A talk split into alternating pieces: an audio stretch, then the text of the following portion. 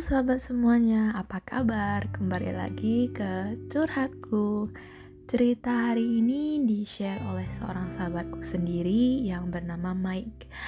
Kalau sahabat atau pendengar curhatku ingin berbagi cerita yang mungkin aja bisa membantu sahabat yang lain Boleh kok kirim ke email curhatku yaitu curhatku.official88 at gmail.com Officialnya O F F I C A L. Langsung aja kita ke storynya atau cerita yang menurut aku lumayan gregetan ya dan gak disangka-sangka sih. Wah, cerita perdana kali ini berkisah di Australia. Cocok banget nih. Kita kan lagi PSBB. Uh, Sebenarnya PSBB udah udah nggak ada lagi ya karena kita udah di pertengahan Juni. Hmm, tapi ini juga cerita yang sangat berdampak bagi seorang Mike. Nah, kejadian tersebut terjadi di tahun awal 2012. Hubungan asmara yang Mike jalanin itu berjalan selama 2 tahun, 11 bulan, dan 24 hari. Jadi ceweknya ternyata selingkuh guys.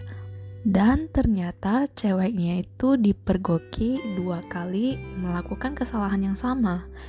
Jadi ceritanya ini kepergok selingkuh dua kali dengan cowok yang sama.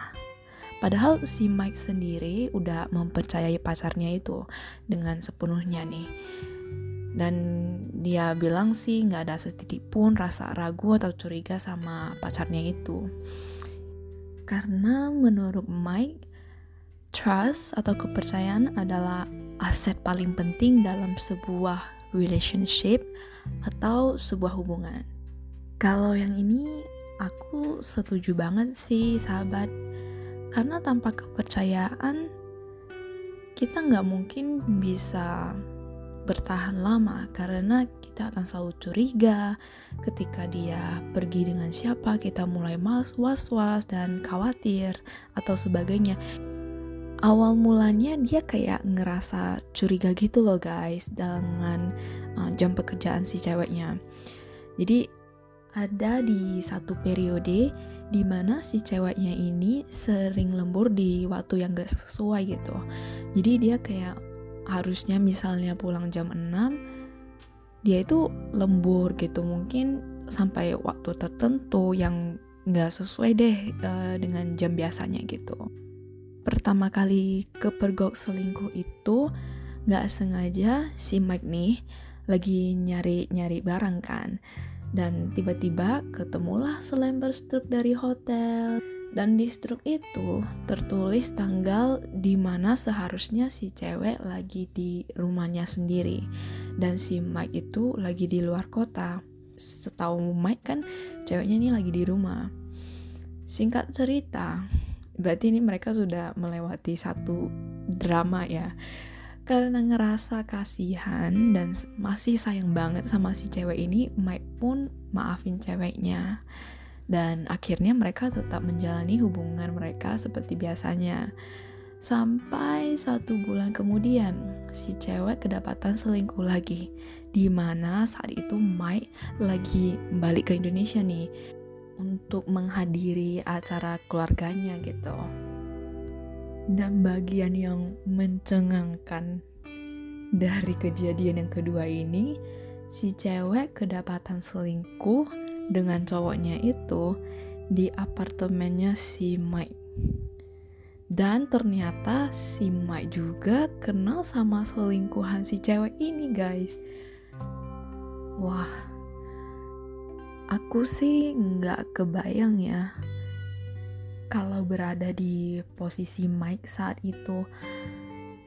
Di masa-masa itu dunianya si Mike benar-benar hancur lebur dia ngerasa seperti orang yang gak berguna, perasaan yang dihianati dua kali itu pun bagi dia benar-benar berat.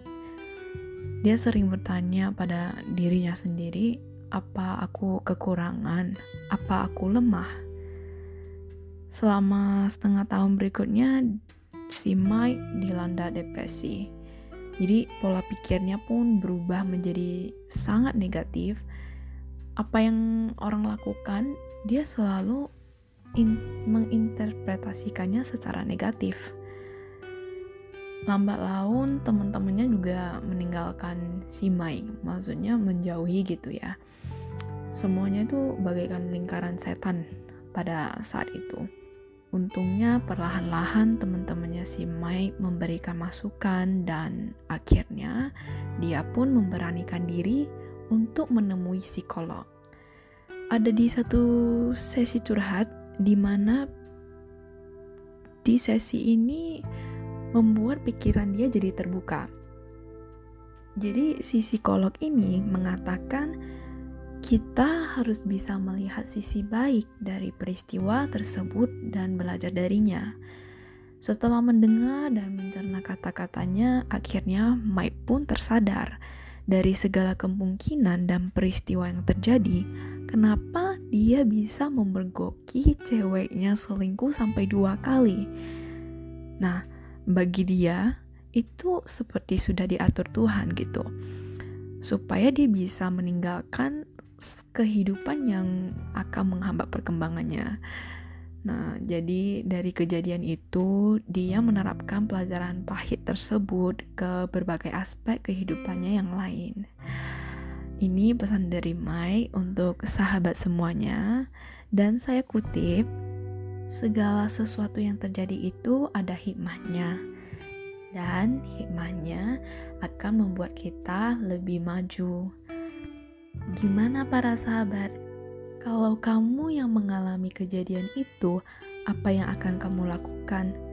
Menurut aku, Mike adalah seorang laki-laki yang kuat, mampu memaafkan kesalahan orang lain, memberanikan diri untuk menyelesaikan masalah hidup yang dihadapi saat itu.